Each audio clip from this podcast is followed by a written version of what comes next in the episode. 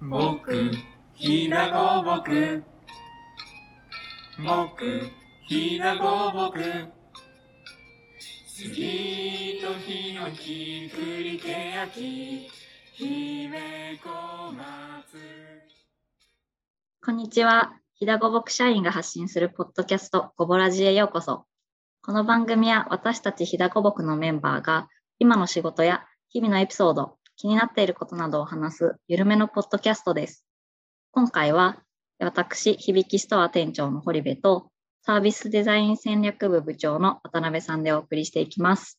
よろしくお願いします。はい、お願いします。じゃあ今日は私からあの仕事で気になってることを話すっていうテーマで、はい適正価格ってなんだろうっていう はい。ちょっめちゃとくちゃ気になります。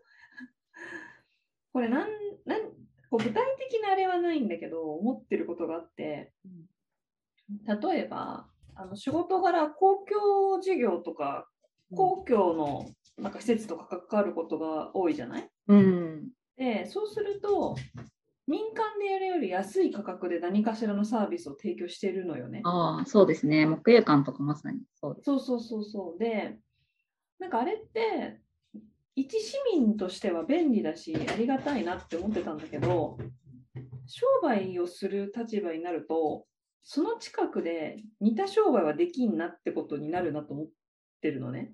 おーそうですね。うん。そうそう、お客さんもさ、あ、でも公共施設行けば無料だからそっち行こうってなってさ、うん、なんかその民間でやってるサービスをさ、わざわざ選ぶことって多分なくなると思ってて、うん、でそうすると、なんか公共でしかいいサービスを充実っていうか提供できないみたいな感じにだんだんなってきやしないかって思ったりもするのね。あで、あとそのなんか、さらにそこで思うのは、なんか公共だと安いとか無料とかってありがちなんだけど、別になんかさ、そこだけさ、湯水のようにお金あるんじゃなくてさ、普通に税金なわけで、うんうん、そうですよね。なんかなんとなくさ、自分の給与からなんとなく徴収されたものがさ、めちゃくちゃ回り回ってそういったサービスになっててさ、うん、なんかその一個一個のサービスは安いんだけど、うん。実はそれって本当に安いのかって思うこともあるのね。ああ、ありますねそう。給与明細見てさ、自分めちゃくちゃ税金納めてんなと思って、で、それが国とかさ、あの、私だと東京都とかさ、うん、細かい単位にめちゃくちゃ多分配分されてって、うん、よくわかんなくなるんだけど、自分が住んでるさ、地域のさ、なんかそういう施設とかもさ、意外と利用してないのよ。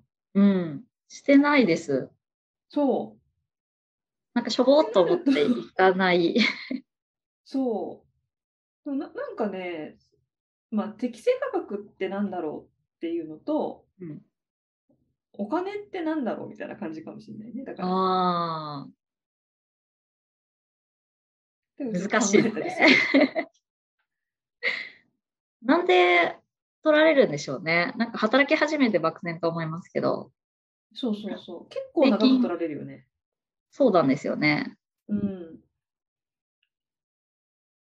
なんかあのさ、納めてるさ、税金でさ、例えばさ、バッグとか買ったらさ、うん、いいバッグ買ってるよね。 なんかその、間違いなくグッチとかエルメスとかになります。そうそうそうそう。なんか、なんだけど、なんか意識もないし、で、なんか、例えばさ、図書館とかってさ、うんその公共性が高いサービスの最たるところだと思うんだけどさ、 うん。実は図書館利用してる人ってめちゃくちゃ少ないって言われててさ、もで、なんか、別にそれがいいとか悪いとかじゃないんだけど、なんか、じゃあ図書館にお金を、税金を納めることとかうん、図書館ってサービスを、じゃあフルに使い返さないことってもったいないのかなとかさ、う、うんうんで、多分さ、図書、大きな、もう、いい感じの図書館がさ、近くにあったらさ、周りでは本屋ができないとか、古本屋ができないとかも出てくると思うのね。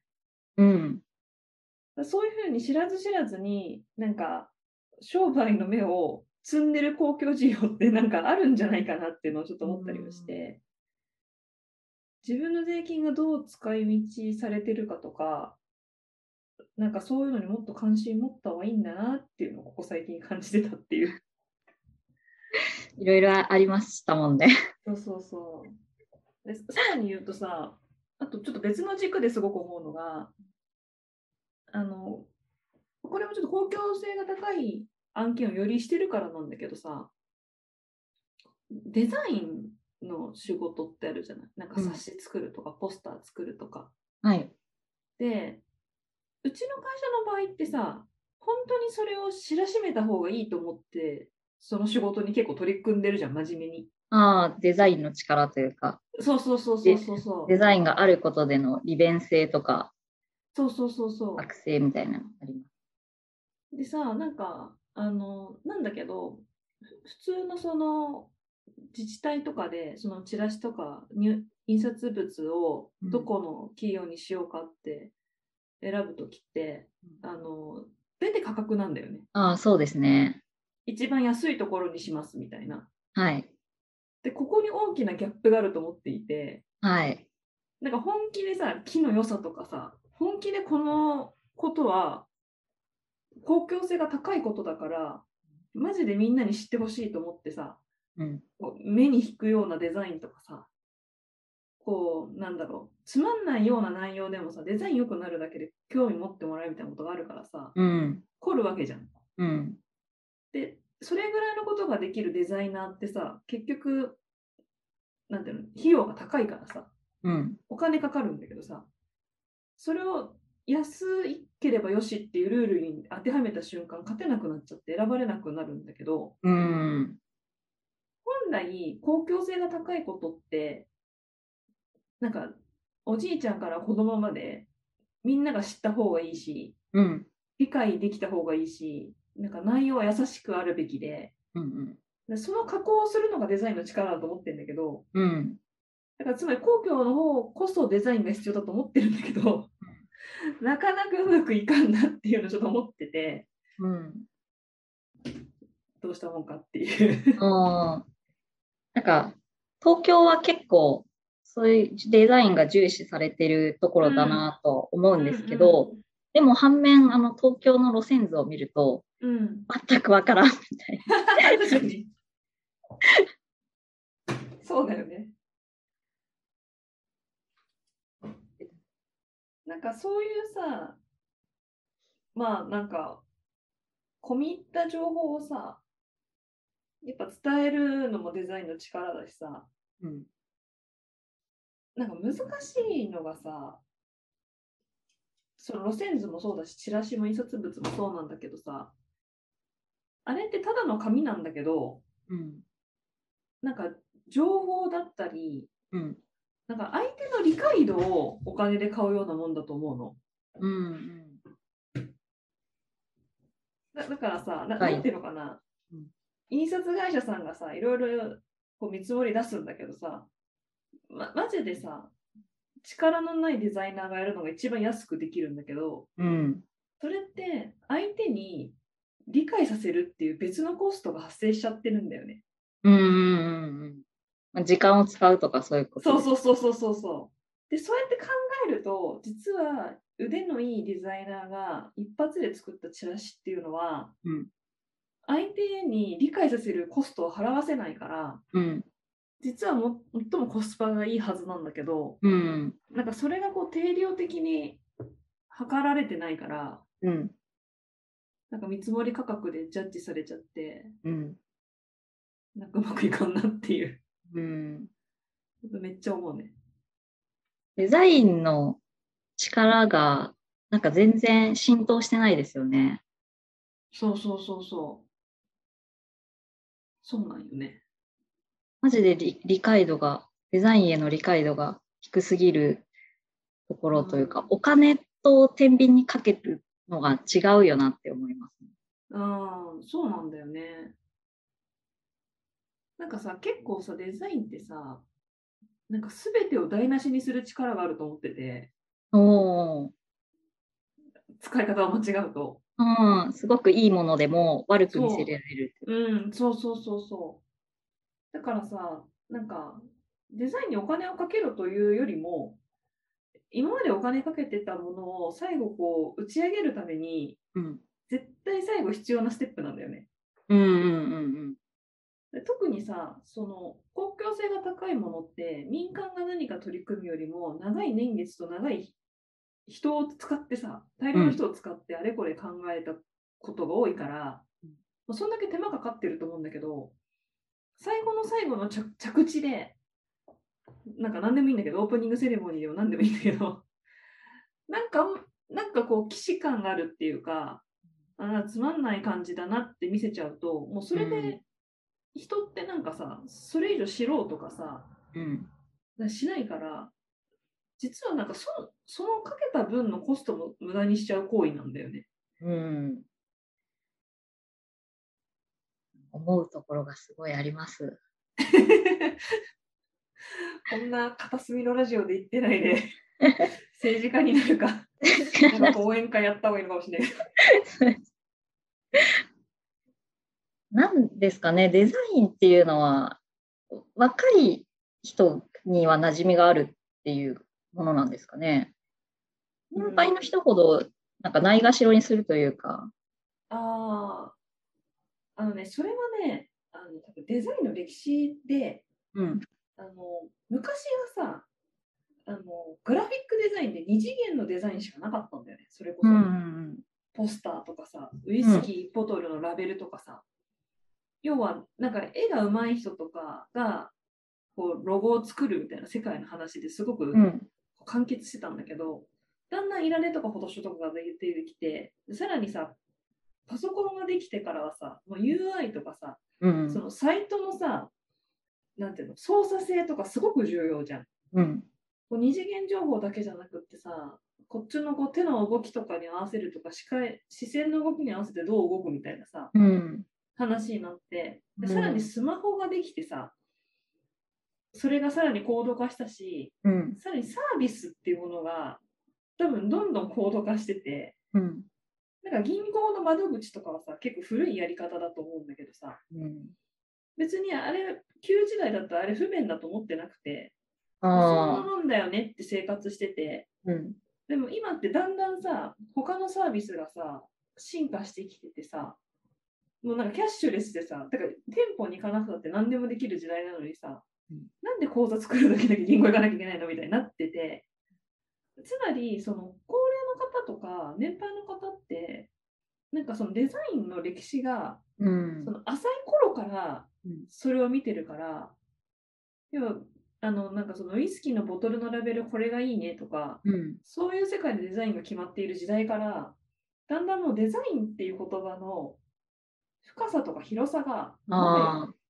全然次元変わっちゃってるみたいな、じ時空変えちゃってるみたいな感じだから、そうですね。なんかロ,、ロゴとかそういうパッケージとかがデザインって言われてた時代がかだかつて前にあったと思うんですけど、今っうてん人の流れとか、例えば駅にうどう行くかとか、か、うんうんうん、そこをこうどう視覚化して、まあ、まち間違えないようにさせるかっていう人の動きを操作する、より分かりやすくするものがデザインってなってきてるんで、うん、そこの考え方の違いっていうのはあありますね。。だからね、多分ね、デザインって言葉が良くなくて、 ああ、だからさ旧デザイン、新デザインっていうのもおかしいけど、 そのね、多分デザインっていうよりは、多分あの日本語で言うと設計だと思うんだけど、ああ、なんか、その、えーうん、アウトプット的なさ、二次元の絵をどうこう描くといういうことではなくて、うん、設計とか計画に近いと思ってて、なんああ、か始まる前から、まあ、人をおもてなすとかに近いと思うんだけど、うん、だからそう言葉をさ、ち違うことにしちゃった方が、うん、こっちがさ、デザインを良くしたいとか言ってても、うん、あっちが、相手が受けてるデザインって、うんなんか違うことがあるんだよね。こそうですね。の言葉の問題はちょっとある気がする。うん。それはもうめちゃくちゃあると思います。そもそもそ,せ、そこの対しての設計を自分たちがするって思ってないああ、そうそうそうそうがあるなって思う。うん。そうなんよね。やっぱさ、思うのがさ、あの、お客さんってさ、どの店のお客さんも意外と同一人物じゃん。うん。要はその人はコンビニにも行くしさ、うん。うちの遊び場にも遊びに来てくれるしさ、Google も使うしさ、うん。でつまりさ、そのお客さん側はさ、最強のサービスを受ける経験をしうる人たちなんだよね。うん。うん。だからさ、自分たちはさ、このやり方しかできないんですとかさ、言っててもさ、お客さん側がさ、とっくの通り宇宙に行ってんのにさうん、地面でなんかやっててもさ、相手にされなくなってきて、うん。だからつまり、お客さん合わせでサービスとかデザインってよくしていかないと、うん。見向きもされなくなってしまうんだよね。うん。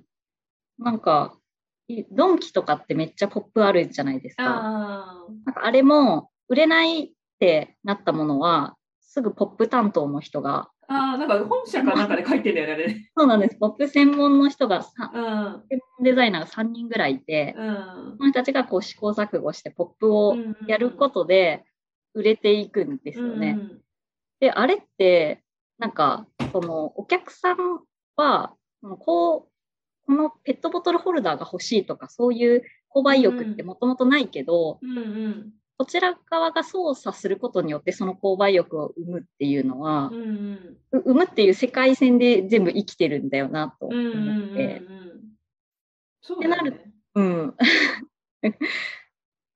だからなんか、このペットボトルホルダーがめちゃくちゃいいものを作って、そこに置いたとしても売れるわけじゃないっていう。うんうんうん。そうだよね。でそのさ、ドンキのポップも結局デザインだと思うんだけど、うん。なんか、そう変な言い方だけど、そのデザインの魔力をペットボトルホルダーで使ってていいんですかって話もあると思うのね。ああ。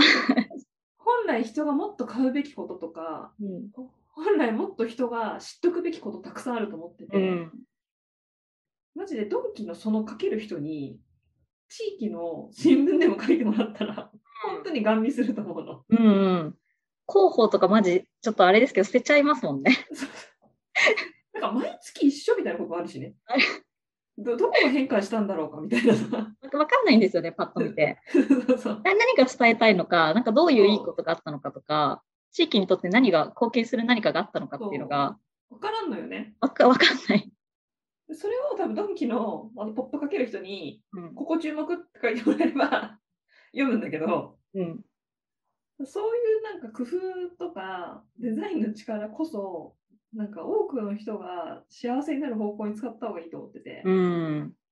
で、多分そのさ、なんか、まあ、ドンキはさ、ああいう小売りだからさ、参入してこないと思うんだけどさ、なんか、官民連携でやるプロジェクトとかって、やっうぱんりそういう民間の力を公共にこう、入れられるってことが強みで、うん。だから別に公共がなんか売りそのご当地ものをさ売りたいみたいなさうんアンテナショップみたいなのやるっていうの結構あると思うんだけど、うんそれをドンキと組んで、うんドンキの技術で売りさばいてもらうっていうのもうん。なんか面白いと思うし、うん。うん、でそそれのためにさそのなんかグッチとか買えるぐらい納めてる税金がさうん。回り回ってさドンキアンテナショップになってるんならまあなんかそうかなって気がするよね。そうですね。なんかそうあってほしいですよね。そうあってほしいよね。 うん。であとなんかね、ちょっとその適正価格ってテーマじゃない最初。ああ、そうです。はい。のもう一個思ってることがあって、はい。逆にね、あの、逆にじゃないんだけど、うちの施設って結構安いじゃないああ、そうですね。サービスに対して価格は安いんじゃないかと思います。広いしさ。うん。で、逆に最近なんか、グランピングとか流行ってたり、うん。まあサウナもそうなんだけど、うん。なんか世の中のおしゃれスポットの価格見るとさ、ちょっと高いなって思うことあるのよ。いや高いです。なんか私前友達とグランピング行ったんですけど、それこそ、うん3万近く取られて、そうだよね。で、でよっぽどいい場所だと思って行ったら、シャワーが近く、お風呂がなくて、あシャワールームで30分シャワーを浴びるか、近くのホテルまで送迎をするから、そこで3 1時間お風呂に入るか、ーあー。ホテルで入るんだったら、ホテル代の料金を払ってくださいみみたいに言われて、どういうことみたいそうなんかさ、あの、わかんない、グランピングっていう流行がどこまでね、流行るのかもわからんのだけど、な。そのね、適正価格って何だろうって思うの。ああ、思いました。そう、本当にグランピングってものが、もうなんか永久に流行ってるものであれば、うんそんなに高くしなくたっていいんじゃないかって思うのね。う今ん、そそうのですグラねン。ピング施設がさ、20年でもさ、やっていけるようなものならさ、うん。そんな価格設定最初しないんじゃないかと思ってて、ああ、一時のものだからこそ高い。そうそうそう、まあ寿命とかもあるのかもしれないけど、その施設とかも。ああ、うんうん。で、なんかさ、まあ、そまあ、それをさ、デザインの力の話した後にあれなんだけどさ、ホームページとかだとさ、めちゃんこおしゃれにしてさ、そうなんですよ。これはまあ3万やろみたいな価格そうなんですよ。じゃないうん。で、私はあれをちょっとデザインの悪用なんじゃないかと思ってるそうめっちゃ思いました。マジで。そう詐欺、詐欺じゃないかとか思います。そうなんよお。おおしゃれなものってさ、もうなんか、変な話さ、こうやればおしゃれに見えるとか、お客さんもこうおしゃれって思うだろうなってことがさ、こっちもわかるからさ、うん。あのやりよってるなって思うんだけど、やりよってくれていいんだけどなんかそれで3万とかのグランピング取りますでその近くの古びた温泉施設はさお客さん来んからさ8000円とか6000円とかひどくったら5000円とかで商売してるわけじゃん、うんなんかその5000円の温泉旅館が隣にあってその6倍の価格をかけかけるグランピング施設って適正価格なんかっていううん。でお客さんがさ、選ばなきゃ淘汰されるからさ、うんいつかは商売できなくなるかもしれないし、そのために Google 口コミとか、我々消費者に口コミっていう技があるんだけど、なんか、そういうおしゃれサービス系の価格高騰にも、ちょっと、なんかどうかなと思ってるの。いやお金ないとさ、もうおしゃれなことできなくなってるよ、今。うん。そうですね。うん。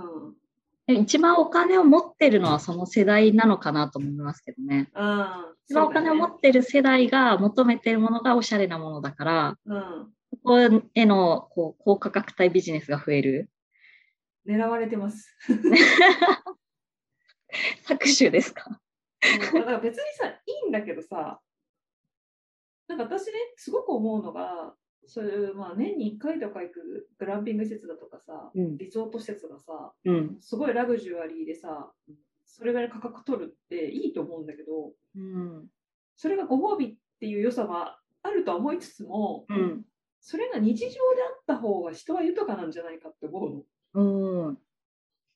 でそのグランピング施設がさ、もっと安くってさ、まあ、価格だけじゃないかもしれないけどさ、しょっちゅう行こうって場所だったらさ、うん。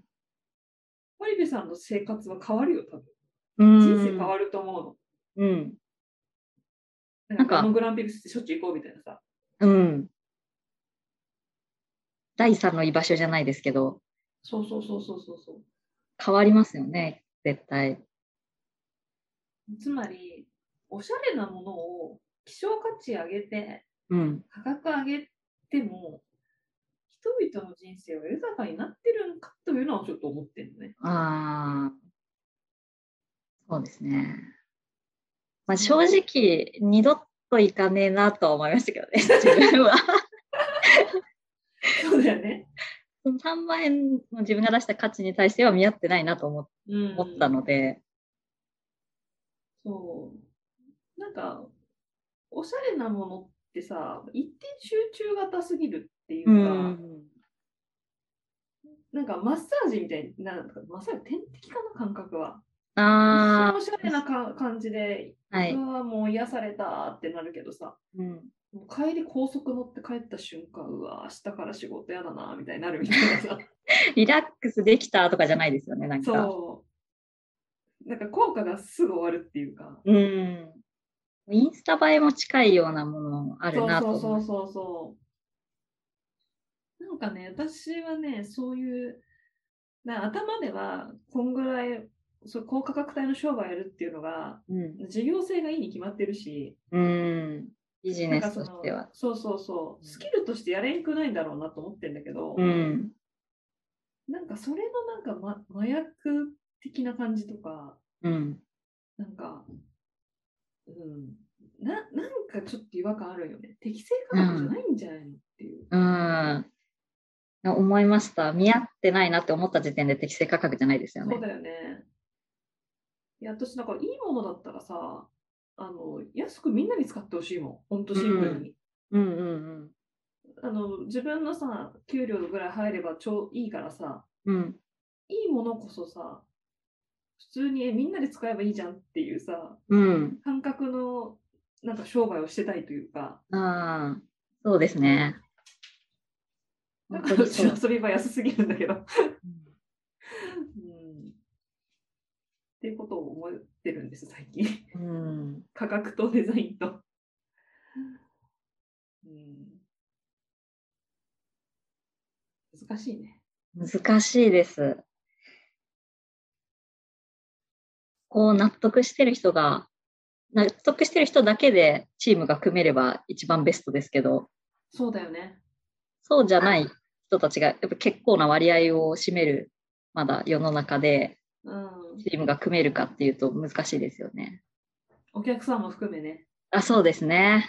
そういう価値観のね、うん。うん。なんか、そうだよね。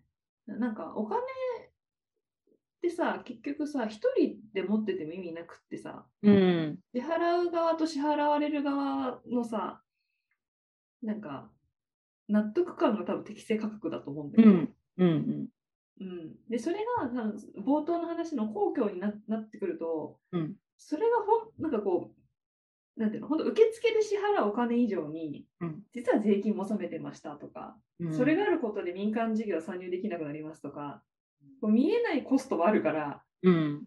それが本当に納得いくものなのかっていう多分天秤なんだろうなとは思うんだけど、うん、ちょっとあれだね世の中変えるためにはちょっと政治家にならないとダメかもしれない どっかどっかなんか票数少ない自治体ちょっと岐阜で少ないかもしれない言うて言うていたらいかんかな。ね、めっちゃちっちゃいさ自治体とかだとさなんか言うじゃないよくあのすごい少ない票でもあのなれるみたいなさうん、今すごい若い女性とか出馬してるので、うん。流行ってるよそれでもそうみたいですよ。ど、どこだったかちょっと忘れちゃったんですけど、うすん、ごい20代ぐらいの女性が出馬してたりとか。あーそしね、そういうふうにしてデザイナー入れませんかって言ったらめっちゃその街は変わると思うな。うん。てか役場にさデザイン科があっていいと思うんだよね。あ、そうですね。が外注する必要はないもん。うん中でさやっちゃえばさうん、多分トータル全然安くなると思うね。そうですね。デザイナーを抱えれば。 めちゃくちゃそのデザイナー忙しくなりそうですけどね。そ ういうのまあありとあらゆる。全 そう部、ね全部依頼しそうじゃないですか。行政に。しそう。うん、確かに、うん。じゃあちょっとなんか話があれ適当だけど終わりにしますか こんなのでいいのか。とりあえずじゃ。あ締めの言葉を。あ、お願いします。はい。えっと、お聞きいただきありがとうございました。今回のごぼらじいかがでしたでしょうか今回は、えー響きストア店長の堀部さんとサービスデザイン戦略部の渡辺がお送りしました。えーご感想、ご意見、ご質問など、ぜひぜひ概要欄のメールアドレスへお寄せください。それではまた次回の放送でお目にかかりましょう。ありがとうございました。ありがとうございます。みんなの町のひだごぼくみんなの町のひだごぼ